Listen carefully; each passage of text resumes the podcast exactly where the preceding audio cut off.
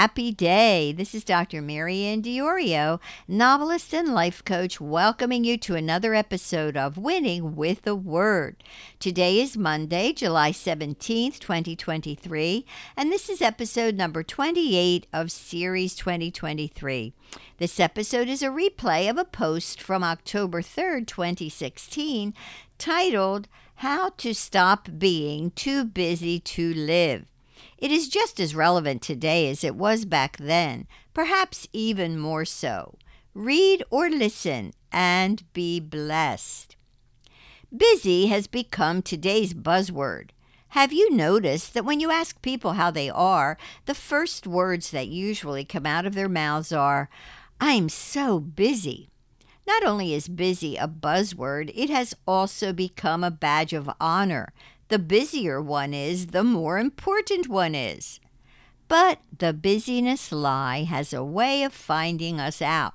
Sooner or later, our busyness will catch up with us and expose the truth that we are too busy mostly about nothing. This happened to me when my children were small many years ago. I was complaining to the Lord one day that I did not have enough time to do everything I had to do.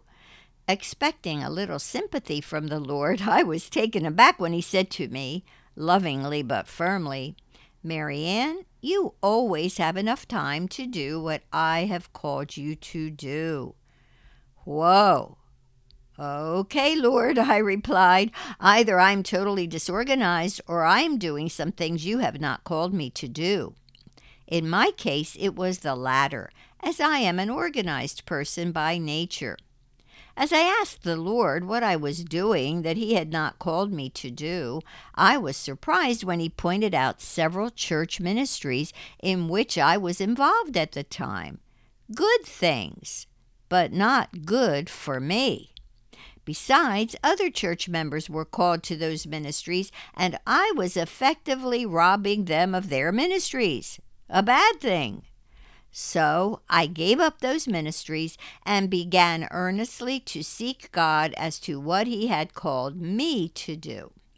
As I let go of what I wanted, God gave me what I needed a writing ministry to glorify Him, to get to know Him more intimately, and to teach me His ways in the process. One of the biggest bonuses I received from stopping the aimless busyness was that I finally started to live. No longer was I barely keeping my head above water and merely surviving. I started to enjoy my life. I started to smell the roses and to seize the precious moments of life as they presented themselves in quiet, subtle ways. In short, I began experiencing the abundant life Jesus died to give me. How? By making my time with Jesus the most important priority in my life, by sitting continually at his feet, by refusing to take a step without first seeking Holy Spirit's direction.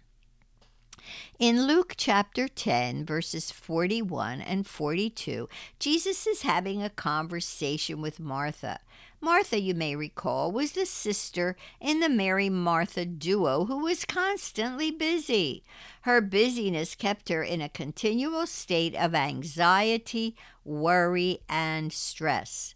Sound familiar?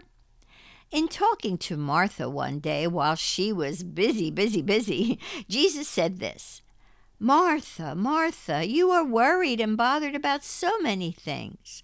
But only one thing is necessary, for Mary has chosen the good part, which shall not be taken away from her. The good part that Martha's sister Mary chose was to make spending time with Jesus more important than anything else more important than preparing the meal. Remember, Jesus fed 5,000 without cooking. More important than cleaning the house. When Jesus is present, the dust can wait. More important than anything else she had to do. And that is the same for us. Jesus must be more important than anything else we think we have to do. How so? Because when we spend time with Jesus first, He loves on us and we love on Him. Out of that love, that being, flows His guidance, our doing. When we've spent time first with Jesus, we don't waste time doing things He doesn't want us to do. He shows us what is most important in His plan for our lives on that particular day and every day. He spares us from needless worry, trying to figure things out on our own, trying to figure out what needs to get done first and how to get it done. Most of all, when we seek Jesus first, we remain in His presence all day long, basking in His love as we listen for His voice and obey His instructions. Talk about living in peace and joy. If you, like me, have struggled with busyness, yield your struggle to Jesus now. Then live moment by moment in His sweet presence. Soon, when someone asks you the reason for your peace and joy in the midst of a busy, crazed world, you can say, like me, I'm joyful and at peace because I live in a different dimension of time. I live in eternal time. Now it's your turn. Do you struggle with busyness? How do you deal with it? Please leave your comments below. The starting point of dealing with busyness is to establish a personal relationship with Jesus Christ. If you do not yet know him, invite him into your life now. Pray this simple prayer with me. Lord Jesus, I acknowledge that I am a sinner. I repent of my turning my back on you. I repent of rebelling against you and your word, of trying to do things on my own. I ask you to forgive me and to cleanse me of all unrighteousness. I acknowledge you as the only one who can save me.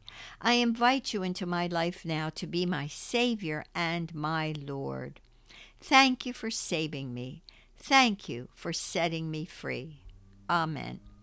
If you have acknowledged that you are a sinner, if you have repented of sinning against the Most High God, and if you have received Jesus as your Savior and Lord, you are now a born again child of God. Welcome to the family. Write to me at info at maryanndiorio.com and request my free e-booklet titled After You're Born Again. It will help you get started in your exciting life journey with Jesus.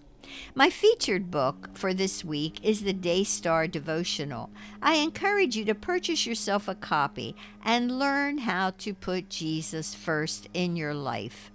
Also, I invite you to visit my website bookstore at maryanndiorio.com slash book dash table for a wonderful selection of books, both fiction and nonfiction, to encourage you in your walk with the Lord. You can also keep updated on new releases in my writing ministry by subscribing to my monthly author newsletter at the link below.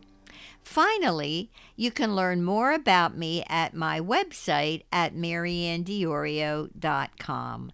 Until next time, remember that God loves you just as you are and just where you are, and that He will help you to keep on winning with the Word.